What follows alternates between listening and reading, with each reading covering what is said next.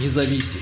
Новости Баренц обзор. В Мурманской области полицейским и дружинникам дадут денег из регионального бюджета. Областные чиновники готовы тратить сотни миллионов рублей на усиление охраны общественного порядка. Все это делается в преддверии выборов президента. В Мурманской области ввели региональную доплату для сотрудников МВД, охраняющих общественный порядок. Согласно постановлению правительства, с 1 февраля полицейские будут получать ежемесячно по 10 тысяч рублей из областной казны. Кроме того, с той же даты вводятся выплаты дружинникам, которые участвуют в охране общественного порядка. Добровольные помощники полиции будут получать по 500 рублей за час работы и по 5 тысяч за раскрытие преступлений или задержание подозреваемых. Кроме того, командирам дружин положено вознаграждение 5 тысяч рублей в месяц месяц. Также дружинников будут страховать на случай увечья, травмы или гибели во время дежурства. МВД России насчитывает чуть менее миллиона сотрудников. По подсчетам Баренц Обзервер, в Мурманской области сейчас должны работать около 5000 полицейских. Даже с учетом того, что не все из них задействованы в охране общественного порядка и могут претендовать на доплату, объем ассигнований будет составлять десятки миллионов рублей ежемесячно. За год из региональной казны на эти цели уйдут уже сотни миллионов рублей. Аналогичную схему стимулирования полицейских ранее ввели в Ненецком автономном округе. Доплачивать по 10 тысяч рублей за охрану общественного порядка там начали с октября 2023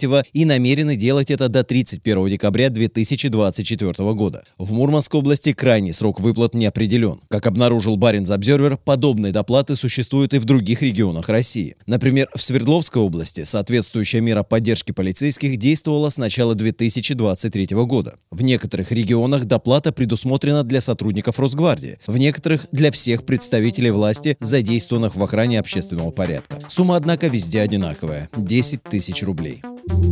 Парень Самсервер